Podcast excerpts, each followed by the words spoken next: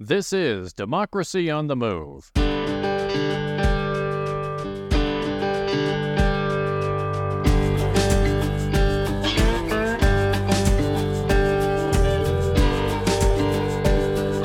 Democracy on the Move is a podcast tribute to the people and organizations who dare to reimagine our nation and drive it back to its original promise of democracy. This episode is being released on Sunday, June 25, 2023. I'm Dan Schaefer, your host for today's podcast, and thank you for joining us.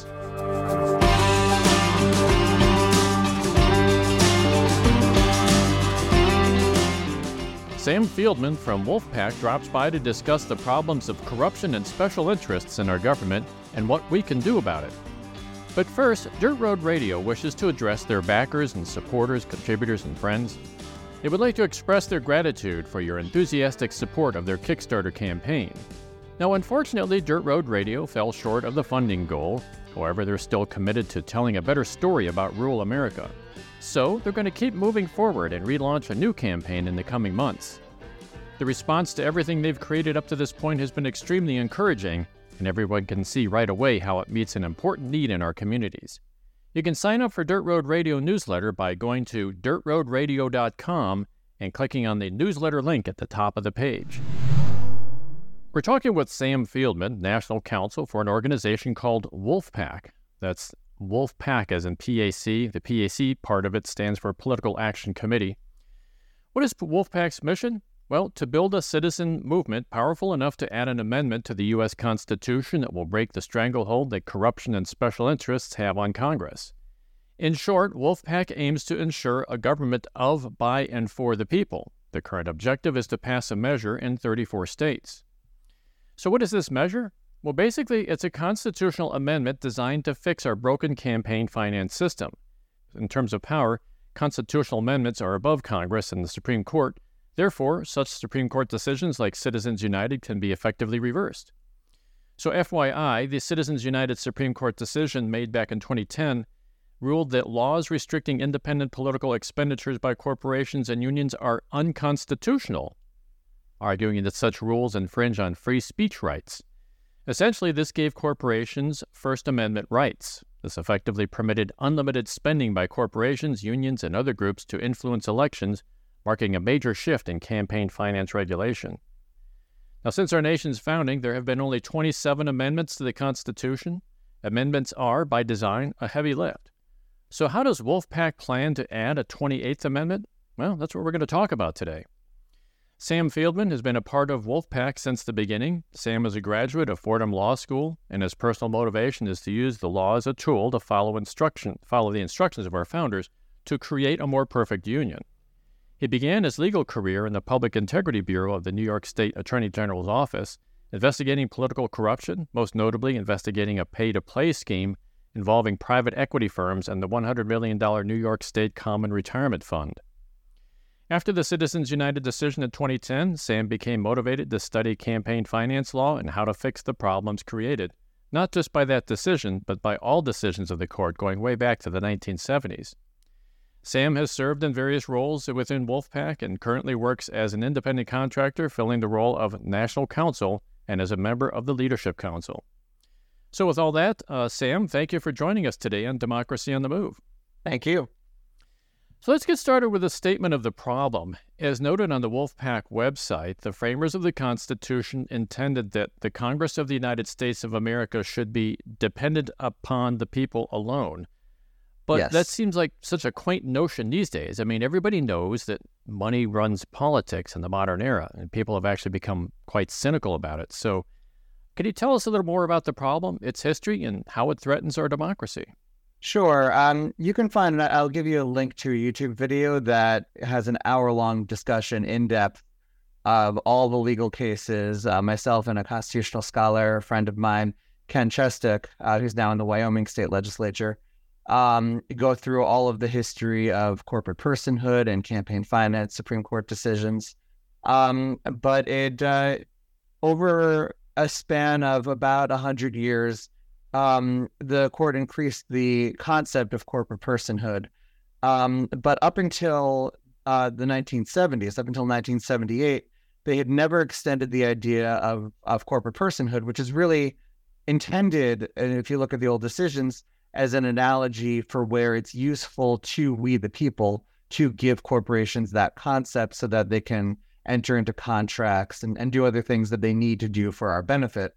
Um, the idea of giving them free speech rights, uh, that never ent- entered into anyone's thoughts until 1978 um, uh, with the Supreme Court decision in which, uh, um, in uh, Bellotti v. First National Bank of Boston, and the later Chief Justice William Rehnquist, who's uh, quite conservative, uh, issued a dissent there where he pointed out this simply doesn't make any sense. We've never had a ruling on corporate personhood where it applies in this area. It doesn't make sense to apply to this area, and it's going to effectively um, ruin politics going forward.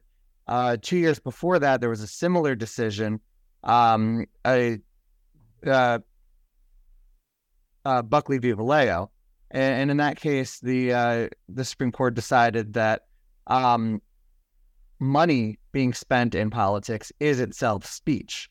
Uh, up until that point, money was considered a tool for speech, and the Constitution has always allowed for uh, limitations on tools to be used for speech, as long as those limitations are reasonable, content neutral, and only limit the time, place, or manner of the speech. You couldn't limit the ability to spend for one party as opposed to another, or on one message as opposed to another.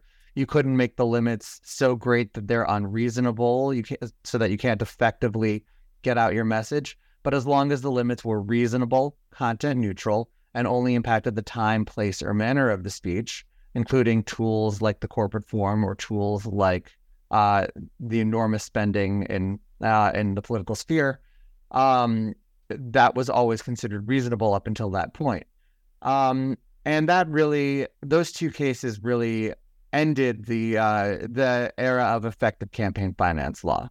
Um, we had going up until that point for decades um, a period of time where things were certainly not perfect. There were things were quite bad in many ways, but they were slowly improving. We had uh, a huge labor movement in that time period from the early uh, 20th century up until the 1970s. We had the civil rights movement. Um, when there were big scandals like Watergate, there were new regulations aimed at trying to address it. Um, but starting in 1978 uh, and 76, in the late 70s, we saw a big turnaround in, in a lot of areas. Um, we've seen since that time period to today a complete stagnation in real wages. Productivity has continued to go up, but the people themselves have not seen the benefits of any of that productivity all of the um, the benefits have gone to the people who are able to donate, and we've seen that in studies as well when we've looked at the uh, the political um, sphere in the way decisions are made in Congress. There's a famous study by Gilens and Page that uh, showed that um, that showed that if you look at the correlation between what the people want and what Congress does, there's essentially no correlation there. But if you look at the correlation between what the the few who are able to donate large amounts to pol- uh, politicians, the lobbyists and the donors, and what Congress wants, there's a near perfect correlation. Uh, so Congress is no longer responsive to the voters who put them in there. They're now responsive solely to the donors. By the time Citizens United came around, that problem was already severe. It was largely kicking a dead horse, but it did accelerate the problem at that point, and it's only gotten worse since then with decisions that have been made since um, that have ended state campaign finance laws in uh, 2012, ended the uh, the aggregate limit for individuals in 2014, and more decisions that have been ongoing since then and continue and continue to come on down the pipeline uh, a recent decision that made uh, transparency much more difficult, um, the ability of, of states in some circumstances to collect information uh, to make transparency uh, realistic. And we've, we're seeing more and more of these kinds of things coming down the line. Yeah, you mentioned that uh, study by Gilens and Page. That's uh, Professor Martin Gilens of Princeton and Benjamin Page of Northwestern University. And they looked at more than 20 years of data to answer a fairly simple question, which was, you know, does government listen to the people? And they looked at like, um, I'm just filling out some some background here, but they, sure. they actually analyzed about 2,000 public opinion surveys, And uh, from what I recall, uh, they said something like that uh, the opinions of the bottom 90% of income earners in America has essentially no impact at all on uh, on the results uh, on, on, legislation, unless you're part of the economic elite, you know. And okay. uh, the bottom line is, you know, just follow the money, right? And so um, I'm right with it. What you say, and what's interesting too about this is is the secondary effects are the effects on our economy, the effects on yeah. um, productivity going up, but um, but wages stagnating, you know, adjusted for mm-hmm. inflation. wages have stagnated since the 1970s and 1980s. And um, that's very interesting. And what, what also I find interesting too is we are, as a society, we are so used to equating dollars with votes, is that if you talk to, or if you listen to any news reporter that talks about politics, and, and uh, particularly in, in, the era of campaigns, um, they will always cite what campaigns are bringing in more money, and mm-hmm. as if that's going to uh, determine the outcome. And and the fact is, there is a high correlation between the amount of money that you're able to pull in and the amount of uh, and, and, your your chances of winning your your, your election. I forget the percentage, but I think it's over well over ninety percent, if I recall. Yeah, yeah, that's that's uh, that's very very good. Yeah, it, it's uh, you know one doesn't always think about the secondary effects of this because you know we talk about a stagnated economy or um, you know, eh, eh, people just uh, getting poorer and poorer, uh, the, the disappearing middle class. And this is all a result of corporations doing what they would normally do, right? They're trying to optimize profits and everything. I mean, there's, there's nothing inherently wrong with a corporation trying to optimize profits, but uh, the thing is they've taken over our government uh, with some of these decisions that you've talked about. Um, Good. And just uh, just out of curiosity, why the word wolf? I mean, it's kind of off topic here, but why the word wolf with uh, Wolf-PAC? Uh, Wolf-PAC was founded by uh, by Cenk Uygur. Um, for whether you uh, like Cenk Uygur or don't like Cenk Uygur, you can join Wolf-PAC, and you're welcome here regardless. We have people who have all kinds of feelings, both positive and negative, about him uh, within Wolf-PAC. Uh, he founded it, but just does not run it, um, and uh, is is just uh, an enthusiastic supporter um, at this point. Um, but uh, when he founded it, the the message that he founded it with was, "They're not coming for us; we're coming for them." Um, and the idea of a wolf was that it's an aggressive animal that works especially well together. Um, we are talking about we're uh, going through we're going through a, a rebranding. We're the early phases. It's possible the name is going to change. I think it's more likely we're just going to get rid of uh, the we're gonna add a K at the end of pack to make it Wolfpack with a K. I think that's the most likely. Um, but uh, stay tuned for that. Regardless, wolf-pac.com, our current website, you'll always be able to find us there. Yeah, yeah. That'll forward to whatever our new website is. Well, I, I like it because it's really easy to remember and it's really easy to visualize. So, and and you're right. I didn't like are... it at first, but it grew on me. Oh, it did. Okay, yeah, yeah.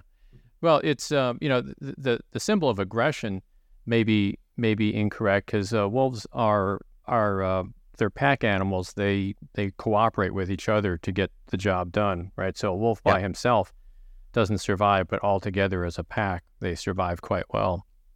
Yeah, the famous uh, Rudyard Kipling quote you see in, in, the bottom of a lot of people's emails within Wolf-PAC. Uh, the strength of the pack is the wolf, and the strength of the wolf is the pack. Oh, okay, good. Oh, good symbolism there. I like that.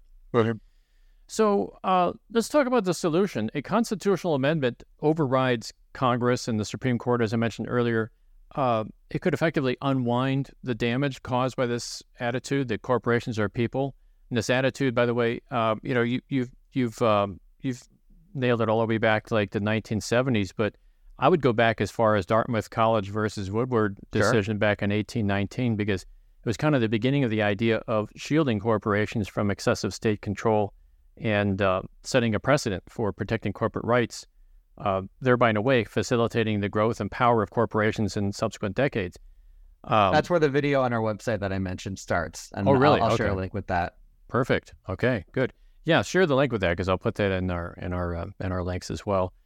Um, so Wolf-PAC's solution is, uh, as a single constitutional amendment, is going to have to be mighty powerful to toss out, you know, 200 plus years of, you know, apples out of the apple cart. Could you expand on how this seemingly singular solution will fix? First of all, yeah, how will it fix the problem? And later on, we can talk about the mechanics of how the actual uh, constitutional amendment works. But how does it fix the problem? There, there is no such thing as a singular solution. Um, that's why it's important that we work together with other groups that are trying to tackle this same issue using other approaches. Um, and I, we don't see ourselves in competition with those other groups. I know uh, many of those groups agree with that. Uh, some of them don't, uh, and and I hope that those groups change that that stance. Um, but groups like Represent Us and American Promise that that are trying uh, to do other things to tackle the same solution. Uh, Represent Us is a good example. They they go for state level legislation that tries to lessen the problem. Um, but that uh, state level legislation is currently trying to create the best laws that they can that won't be overturned by the Supreme Court.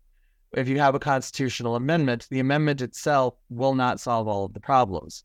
What it would do is allow the work that people like Represent Us are doing, um, allow them to have more flexibility and more freedom to create not the best laws that won't be overturned by the Supreme Court, but the best laws to solve the problem of the corrupting influence of money in politics. Uh, and that would create a much better situation. But it won't change overnight. The constitutional amendment would allow for better legislation, and better legislation will slowly fix the problem.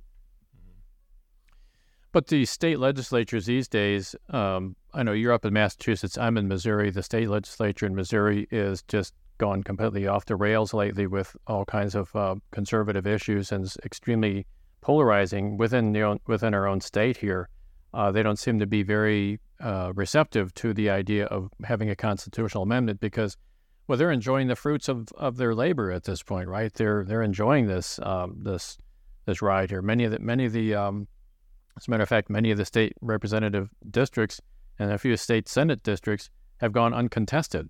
The uh, you know the the in other words, Republicans show up, and no Democrats show up, or no Independents show up, or nobody from a third party shows up, and um, they kind of like it that way. So how it, it seems to be kind of a heavy lift to talk to state legislatures to get them on board with this idea and you need to get what 34 states you said something like that? Yeah 34 to propose the amendment and 38 to ratify it. It's a very high bar and intentionally so. Uh, but you'd be surprised uh, in, and in two ways. First of all the state legislature will never be as corrupt as congress because the state legislators who are the most corrupt are the ones that go to congress. Uh, that's like the the major leagues of, of corruption right there. So the, the state legislature they're they're just the minors um, and many people at the state legislature are doing wonderful work um, in in ways that are much more rare at Congress. Uh, they are actually willing to listen to people, um, but there are limits to that. Uh, ultimately, it is still a game of power, and that is something that we've um, that we've encountered uh, early on before we had real opposition. We were able to um, we were able to get our resolutions passed simply by explaining to state legislators uh, what the problem was and what the solution was and showing them the research and they would see it and do research themselves and understand that that was correct and then be motivated to solve the problem. Uh, that was true until we had organized opposition. Once we had organized opposition that was putting pressure on uh, leadership, and then the leadership was putting pressure on the state legislators, um, we saw that disappear. And actually, two of our five resolutions that we ratified uh, that that we uh, passed through through state houses uh, were later rescinded.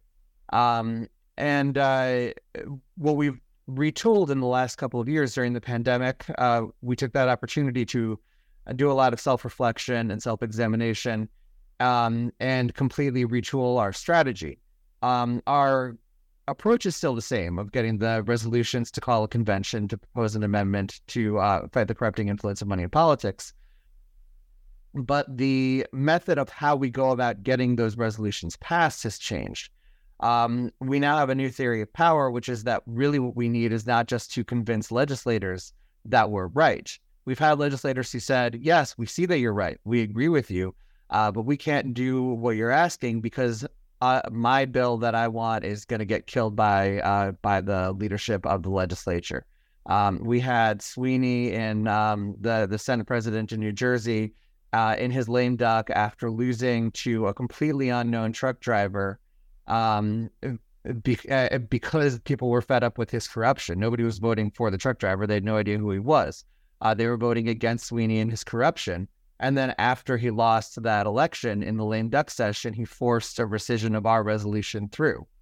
Um, we need to have the power to push back against that, and that power comes from the people. Um, and that's where, uh, you know, one thing that you pointed out, uh, you said that they're they have a lot of conservative priorities. That's not a problem for Wolf-PAC. Wolf-PAC, well, it was founded by Cenk Uygur. The reason he founded a separate organization and it's not part of the Young Turks and it's completely separate from from uh, that group is because it needs to be independent and it needs to be nonpartisan, and it is. Um, I've spent a, a, great deal of time, um, and especially in the last few years, uh, with conservatives and with Republicans, and while I may be uh, left wing myself uh, and have been a, a Democrat since uh, I think I registered as an independent in 1998 and a Democrat in 2000. Um, uh, but uh, Wolf-PAC is nonpartisan, and I found a group that I work with that's a coalition of, of different groups that work on different issues um, called Academy of States. Um, at their at their conference last year, every single speaker was a supporter of campaign finance reform and a supporter of the work that Wolf-PAC is doing, uh, which was not the case for literally any of the other groups uh, that participated. None of the others uh, enjoyed um, unanimous support from uh, uh, from the the people who were speaking there that day. Um, but we did, and for a lot of the people on the right, one of the issues that motivates them quite a bit is um, is the deficit and the debt. Um, I think at the federal level, members of Congress are using that largely as a political tool. They, they're not really serious about it. But a lot of the the people, uh, the real people behind it, are serious about it. Um, and what a lot of them have come to realize is that the biggest driver of our debt and deficit uh, is the special interest spending, and that's why quite a few conservatives uh, that that I know have come on board and testified for Wolf-PAC and supported the work that we're doing um, and uh, and are now big supporters of us, even though I disagree with them on pretty much everything else. Yeah. That is a tough nut to crack, and and I, I picked on Missouri because Missouri is run by by uh, what I would call extremist conservatives, but I, I can see that um, people from the Democratic Party would be maybe re- equally reluctant because um, you know, they know where their meal ticket is, right? They know where they're they're, yeah. they're getting fed. So it, let's get to the constitutional amendment itself. I read on your website that there really you don't have any wording for the Constitution yet. Um, yes. Is that is that by intention? Because how does eh, w- wouldn't it be better? Um, well, for example, one of your competitor competitors, but one of your one of your uh, cooperative organizations would be Move to Amend and they mm-hmm. actually put their uh, proposed amendment right there online. And I know that may not be the final wording if they, if they ever do get to that point, but there's got to be something that you have to put out there, I would think, so that people have something they can point to and say, okay, this is what we're going for. Uh, do you have any words as to how the constitutional amendment would be worded? Um, we're talking about uh, at at some point soon, probably having a list of proposals that we uh, agree that we endorse and agree with. But ultimately, we agree with any of the. We, that, that's not decided. That's something that we're talking about. Um, but uh, ultimately, we agree with any of the proposals that will solve the problem. And different people have different ideas of what the best solution is. In my view, the best solution is the one that can get proposed and ratified by 38 states. Um, but there's several out there that are excellent. Uh, I'm like you said, Move to Amend's language is, is very good. American Promise has some very good language out there. Uh, we the People Massachusetts have endorsed um, language that they call the We the People Amendment that is also very good. Uh, any of these that could actually get through uh, the proposal and ratification process, I think would do an excellent job. There may be some that are stronger than others. There are some that I think are better worded than others, in my personal opinion. Um, ultimately, the process, though, there's only two entities that are able to actually officially write the amendment, and that's either Congress or a convention called by 34 states, uh, limited to that purpose. Those are the only entities that are authorized to actually write amendment language. Um, so Wolf-PAC has been very hesitant to put language out there uh, that would uh, kind of hamper that um, that process. Uh, there there are others that have done so, and uh, allies of ours uh, whose language we support very much. Uh, we find that when we start talking about specific amendment language, people start seeing it as a competition. Um, there was a resolution in Minnesota uh, that we had nothing to do with. Uh, it was uh, before Wolf-PAC had a team there uh, early on, like 2012 or so, uh, trying to get a, a, convention on this issue. And that uh, convention proposal had specifically worded language in it. And the entire debate was about the specific wording of that language, um, which was an issue partially because there's um, a lot of scholars who say that a convention call can't even have specifically worded language, uh, or at least can't limit the con- the convention to specifically worded language. It can limit it only to the topic, and then they have to be free to deliberate at least a little bit within there. Um, so that's why we've never, uh, or I mean, we did very early on, but we stopped um, quite a long time ago putting out specifically worded uh, language, uh, and instead just you know endorse the the efforts of others who do so. Yeah. Yeah, it, it seems like there should be something, uh, maybe, you know, like I say, some topics or maybe some bullet points. Um, but I get it. I mean, each each state. Now, do all states have to have the same language when they uh, go through their legislatures, or can they have different language to in order to call a constitutional convention on this? Um, I, states have to limit in their state resolutions. They have to limit it to a specific uh, topic, and then you have to have. Well, I mean, they can propose a, a, an open call. Uh, that hasn't been done since I think 1929 as the last state that proposed an open convention call. Um, but uh, generally speaking, states propose a limited convention call, um, and uh, then the convention is limited to that subject matter. But states don't propose specific amendment language.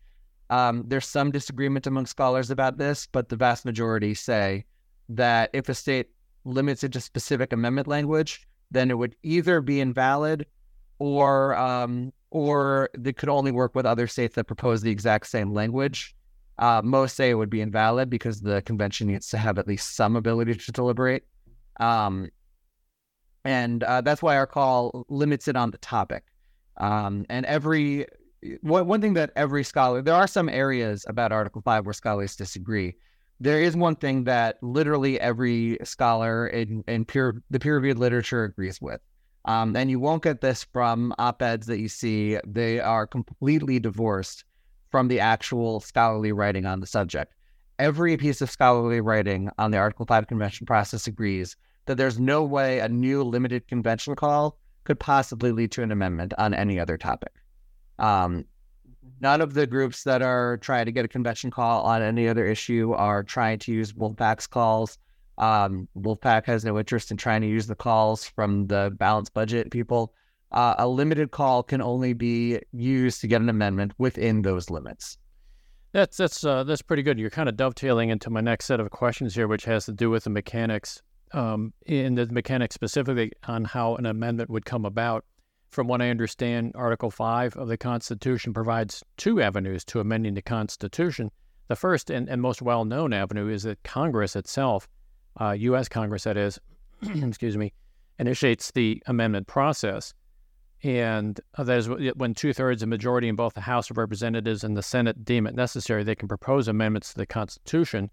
Um, the second uh, method, which I believe is being promoted by Wolf-PAC, is through the use of a constitutional convention, or what you would call a limited constitutional convention, which can be called by two thirds of the state legislatures to propose amendments. And um, that is, I think, what you're talking about there. When, when you say limited, you mean it actually can be limited to a topic.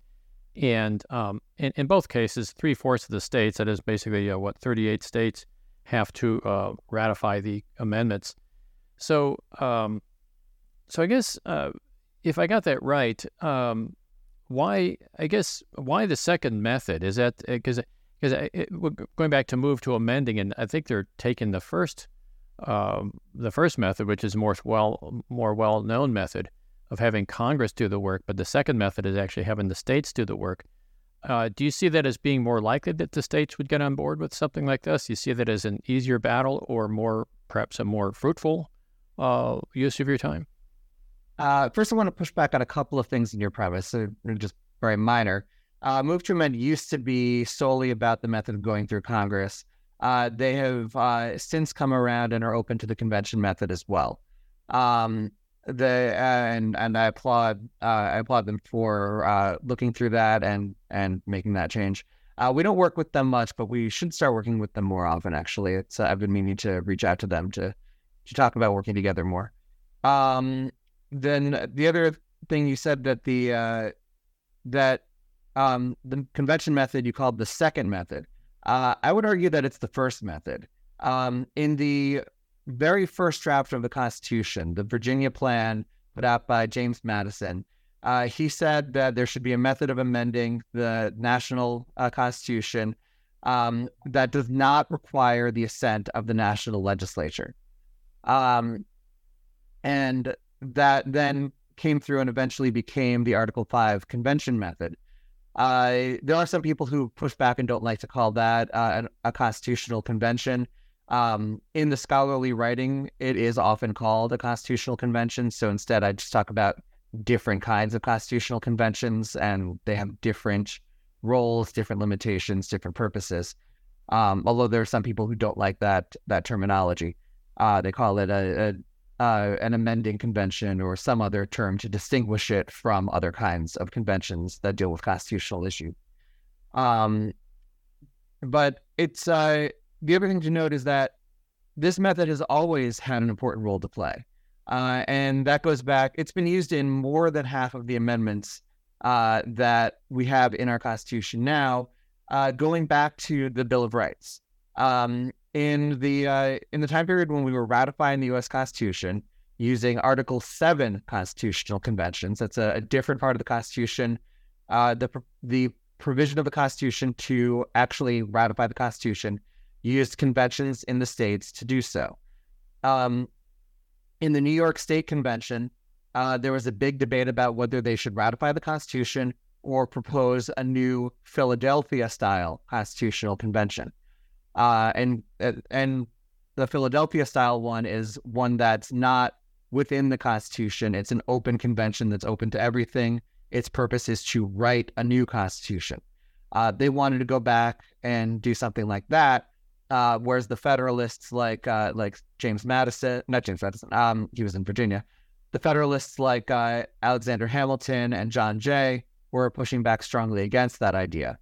Um, once the ninth state was ratified in New Hampshire, uh, Alexander Hamilton actually paid for a Pony Express rider to wait in New Hampshire and ride down to Poughkeepsie, where New York was holding its convention, to tell them the news as soon as it happened. Because once we had that ninth state, that meant the Constitution was now in effect. It meant that nine states had agreed that they were going to pull out of the Articles of Confederation, which was essentially a treaty among sovereign nations and that those nine states were now going to form this new nation under the Constitution. And the question for New York was no longer whether it could um, influence what the Constitution said before it went into effect. The question was, are you in or are you out of this new nation?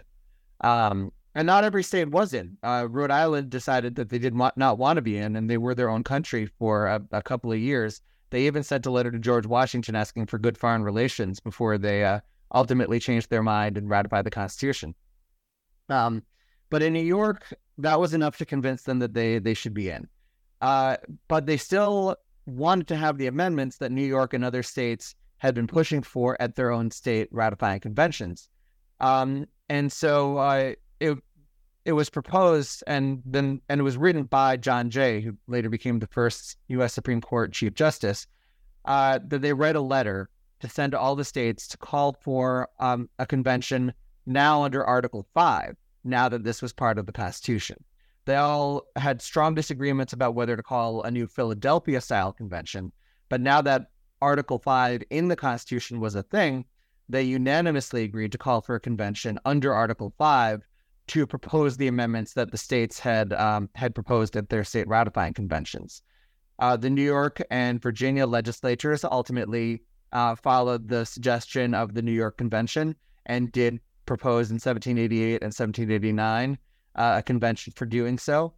Uh, the other states took a look at it, and um, the prevailing wisdom was that they wanted to see if Congress was going to do something first before they got involved.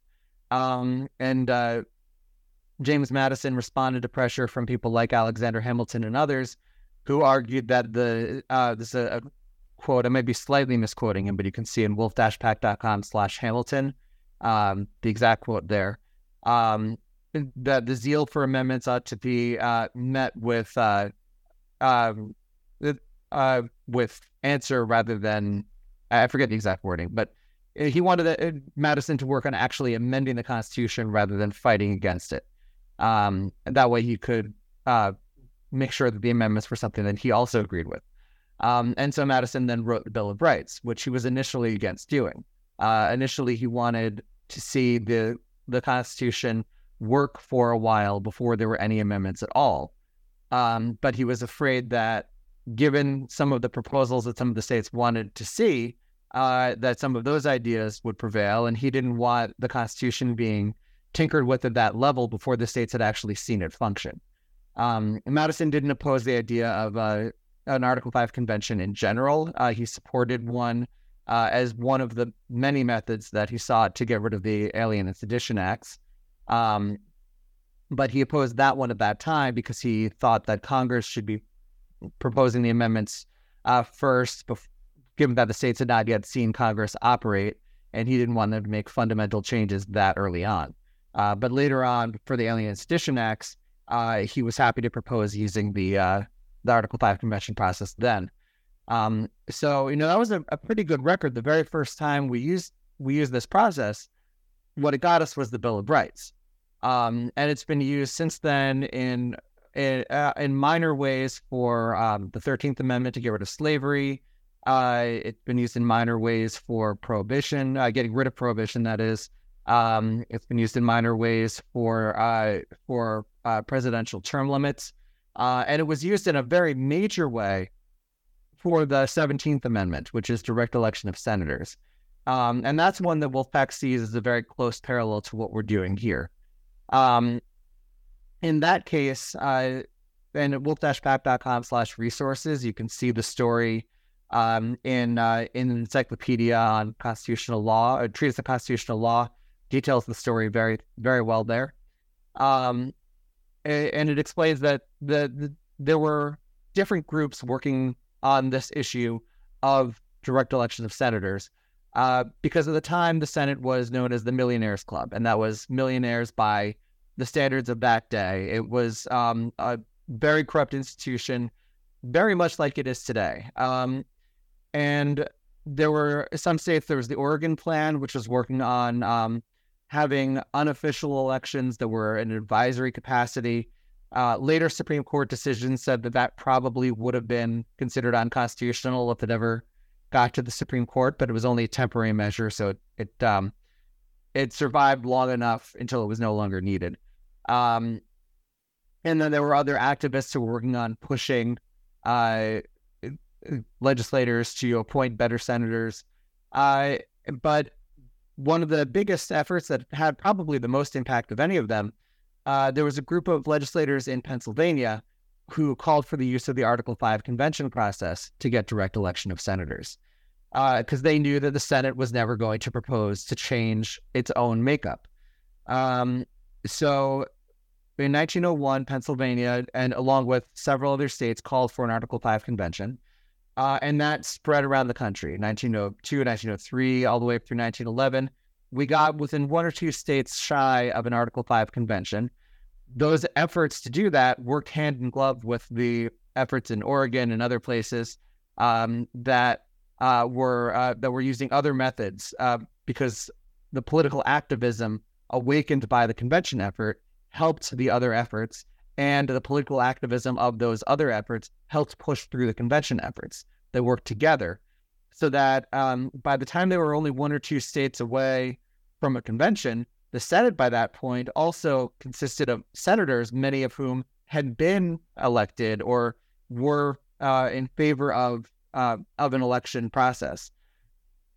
Uh, so, feeling that pressure of seeing the power to amend the Constitution taken away from them uh, and the embarrassment of that, they opted to write the amendment themselves and propose it themselves.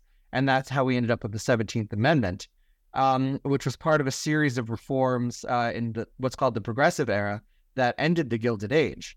Uh, when I mentioned at the beginning of our conversation, to bring it full circle, um, that the 1970s ended a, a period of many decades um, where things were in the process of getting better.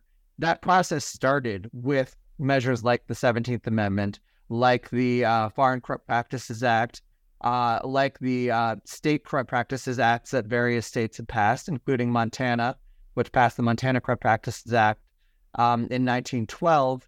Uh, and it ended the stranglehold that the copper barons had on that state. And that stood for 100 years almost exactly until, in the wake of Citizens United, the Supreme Court threw that law out um, in a decision called American Tradition Partnership v. Bullock.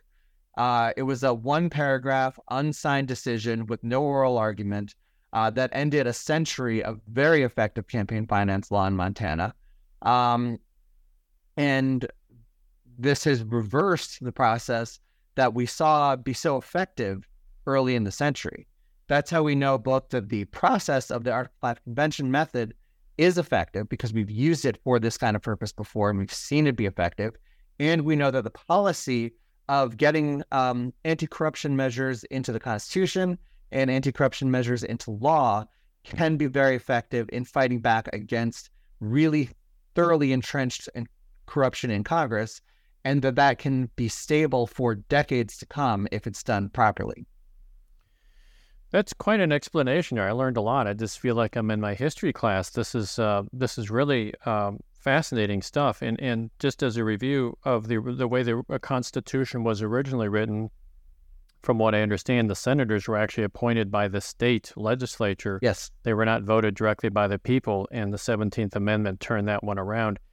And it's interesting that you mentioned that uh, this happened during the Progressive era and um, you know the early 1900s, and it's it's interesting to me that uh, that era also created the uh, right for women to vote.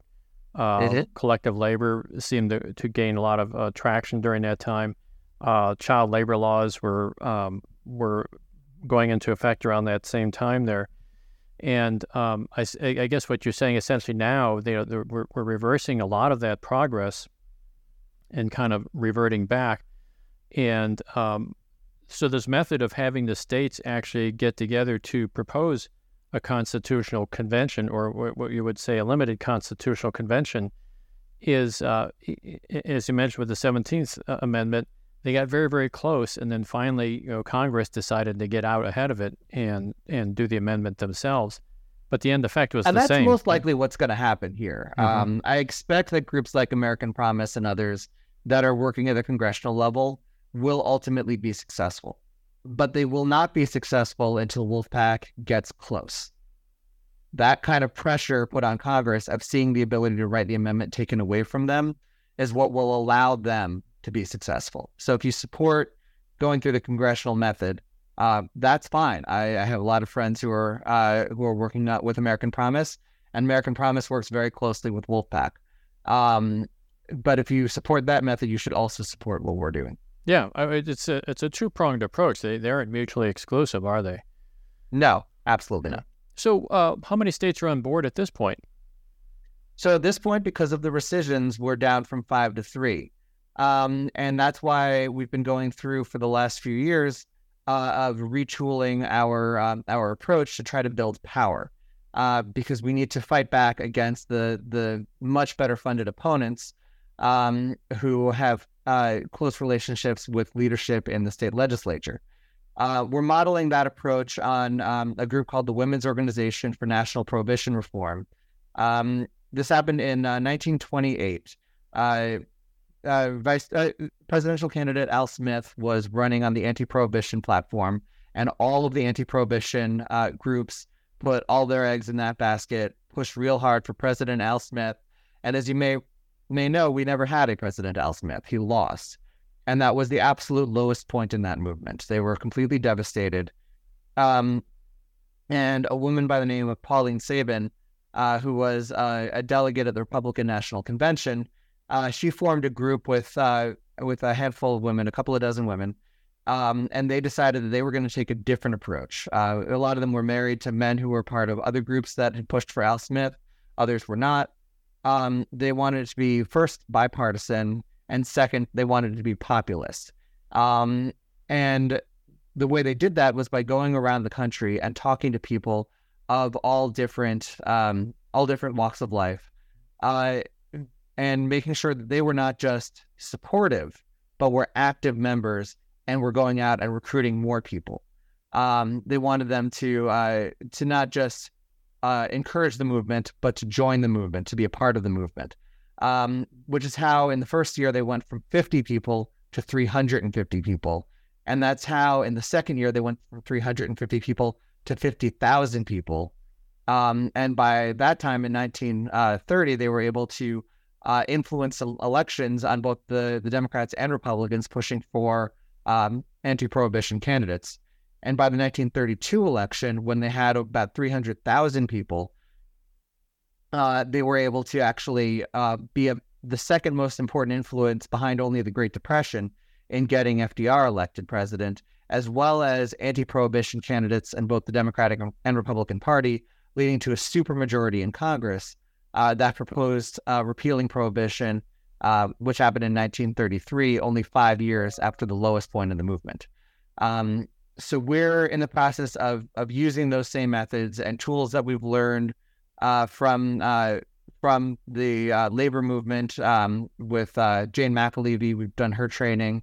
Uh, she's a major labor uh, labor activist who um, an or, major labor organizer who has studied this stuff thoroughly. And we've gone through her training and developed our own version of it as well. Um, and that's how we're now trying to build up that support so that we can uh, go back from the three that we have now all the way up into March toward 34. And if we get to 34, that's fantastic. I happen to think that the best amendment would be written by the convention. But again, it's more likely that when we get close, Congress will write it, and that's fine too. My goal is not necessarily for Wolf-PAC to cross the finish line. My goal is for the finish line to get crossed. Yeah, yeah, yeah. Of course. I mean, that, uh, keep an eye on the big picture here. Um, that's a that's a, a um, seems to be a, a, as any uh, amendment. It's a pretty big lift. Uh, would it be the 28th? Because we we still have the Equal Rights Amendment, which is, seems to be waiting in the wings at this point too. So I wonder if that's ever going to um, cross the finish line as well. Um, I mean, the Wolf-PAC has no opinion on that. I can give you my personal opinion, just as somebody who's who's studied the issues. Um, I I don't think that their current methods can work legally. I think there's too many holes in their legal argument. They're relying on invalidating um, uh, invalidating rescissions, which I don't think would stand. They're relying on um, extending a deadline after it's been uh, uh after it's expired, which I don't think would stand.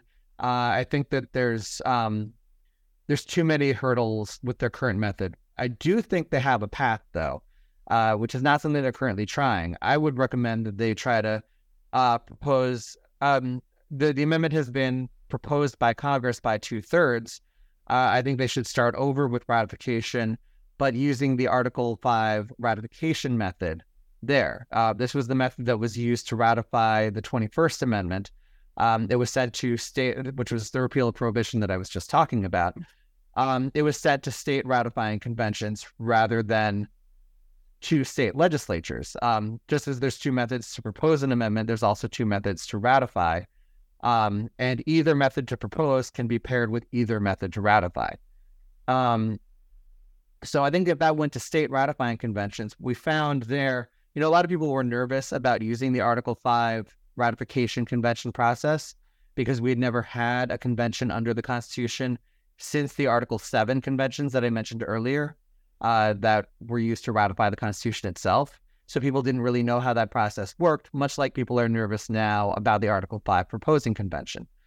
Um, but it actually worked extremely well. Um, the states were able to figure out very easily how to uh, how to write laws.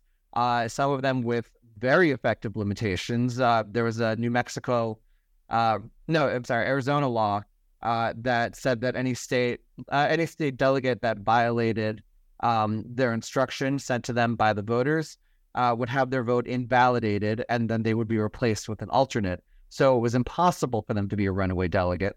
Um, and we've actually seen that same exact scheme um, unanimously approved by the Supreme Court in 2020 as applied to the Electoral College uh, in Arizona, uh, where electors to the Electoral College, if they vote against their instructions, uh, have seen their vote invalidated and replaced with an alternate. Uh, so we know that that method, which comes originally from uh, the area conventions under Article 5, um, has been upheld unanimously by the Supreme Court. And um, a number of states have that in their, uh, this is just an aside, a number of states now have that in delegate protection language uh, that they've passed in their states as well currently. Um, but I think that that method that was used, uh, in it, it, went so smoothly that in in the case of um, Delaware, because all the delegates had been instructed, it only took 45 minutes for them to just vote the way that they had been instructed. And then the last state to vote to ratify uh, was uh, notoriously dry Utah. Um, they knew it was such a big deal that they got national public radio uh, or a national radio broadcast. I don't think it wasn't NPR yet at that time, but they got a national radio broadcast in there to broadcast it live to the nation. Which, given that it was 1933, that was very difficult to do. They paused the convention for several hours while they set it all up. Um, and I think that same method that worked so effectively there would be the best way to go for um, for the Equal Rights Amendment. I think starting over, they would they would need to get 34, but I don't think they have a path from where they are now, or 38 rather. I don't think they have a path from where they are to 38, um, given those uh, legal hurdles and given the current state of state legislatures. But I think they could do it using the the convention route. Okay. Well, the uh, a, a couple things here is that the uh, you you touched on something there. I want to kind of digress a little bit, but you talked about constitutional amendment. Um, I'm sorry, constitutional conventions. Um, that does strike fear in a, in the heart of a guy like me.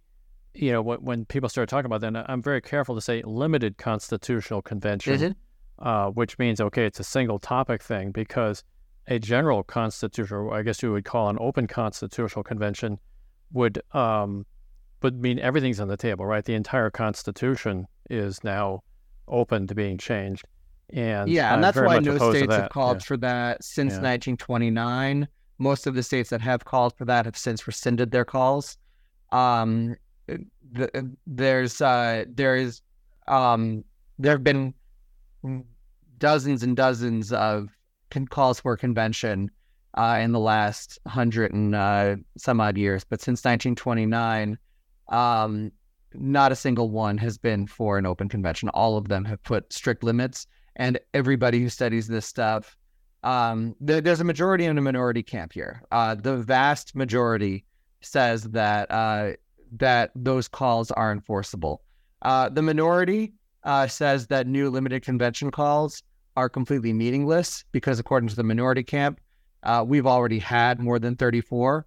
So, since that minority does not respect the limitations, once we hit 34, it was already too late. Um, so again, that's a minority view. Uh, it is a viable view that real scholars have proposed um, in in the literature, but it is a minority view. Uh, regardless, they all agree with the statement that I made earlier that there is no way that a new limited convention call, like the ones that Wolf-PAC is pushing for, could possibly lead to an amendment on any other topic. Yeah, yeah. Well, that's very reassuring, and I think that's that's a point that should be emphasized when you you know roll this out to people that you know this is not something we're talking about a, a radical uh, change to the Constitution, and um, let's just hope it doesn't take as long as I think it was the Twenty Seventh uh, Amendment, which was um, that took like two hundred years, something like yeah, that. Yeah, I think it was two hundred and two. I think something like that. Yeah, um, yeah. yeah, and uh, yeah, again, that's uh, that one was part of the Bill of Rights originally, so that that is one of the ones that was influenced by the Article Five convention process. Huh. We darn, and it uh, was proposed, I think, in 1789. 89 as yeah. part of the Bill of Rights. It yeah. was the original Second Amendment, um, and as James Madison wrote it, um, the first the First Amendment, as we have it, was the original Third Amendment. We adopted amendments three through twelve originally. Um, the original First Amendment is still out there unratified. Uh, that deals with the size of Congress. Oh, okay. Okay. Good. Well, we're running up on the end of our time right here. Uh, this has been a fascinating interview. I, I've, um, I really, really uh, wish you guys a lot of luck in, in carrying this through and, and getting more people on board. It sounds like you know, there's a large grassroots type of operation that's necessary because you know you need to convince a lot of the rank and file, the re- re- regular people, that this is necessary for our own well-being and uh, to go into the future with elections that actually um, reflect the will of the people and not only the elections, but but uh, more importantly, the bills that are passed actually uh, reflect the will of the people rather than the will of the elite. Uh, how yep. can people uh, learn more about Wolf-PAC and get involved? Uh, you can go to wolf-pac.com um, and you can uh, join as a volunteer there, wolf-pac.com slash go, I believe. you can also join our Discord directly at wolf-pac.com slash discord. Um, we welcome people coming in through that way. Um, and like I said, we need people in all 50 states. Uh, we're um, we're in the process of building up our power base right now, and we uh, need people uh, to be working on that. Um, we also offer trainings about once a month. So uh, we, uh, the one for July has not been scheduled yet, but there should be a training coming up for July that we offer to people whether they're part of Wolf-PAC or not. Um, that which is our the training that we adapted from uh, Jane McAlevey's training um, that's useful for political organizing, uh, whether you're part of Wolf-PAC or any other group, uh, and that's open to everybody. Uh, donations are welcome, but it's uh, it's offered free. Um, and yeah, that's uh, uh, we we could use your help. I look forward to seeing you guys there. That's uh, really interesting. That training would be very, very useful, I think. And you say it's not necessarily just for Wolf-PAC, but I'm sure that Wolf-PAC would would um, would obviously benefit from this uh, training yep. a lot of people on how to um, to do political organizing. Uh, that's always good, uh, good training to have. We've yep. been talking with Sam Fieldman, the National Counsel for Wolf-PAC. Sam, thank you for joining us today and giving us all kinds of information about Wolf-PAC, and good luck to you. Thank you very much. You've been listening to Democracy on the Move, a tribute to all those people and organizations who dare to reimagine our nation and drive it back to its original promise of democracy. Please tune in each week where we will feature guests and topics that'll help keep you in touch with our march toward a more perfect union. If you have any questions or suggestions, or if you'd like to sponsor future episodes, we'd love to hear from you. Just send us an email at info at democracyonthemove.org or contact us on our webpage at democracyonthemove.org slash contact. Democracy on the Move is all one word. Theme music, Murky Waters, performed by El Rey Music, used under license from Shutterstock. I'm Dan Schaefer, your host for today's podcast. I'd like to thank you for tuning in. It's been my pleasure to be with you today. Please have a safe week ahead. We hope you'll tune in again next week.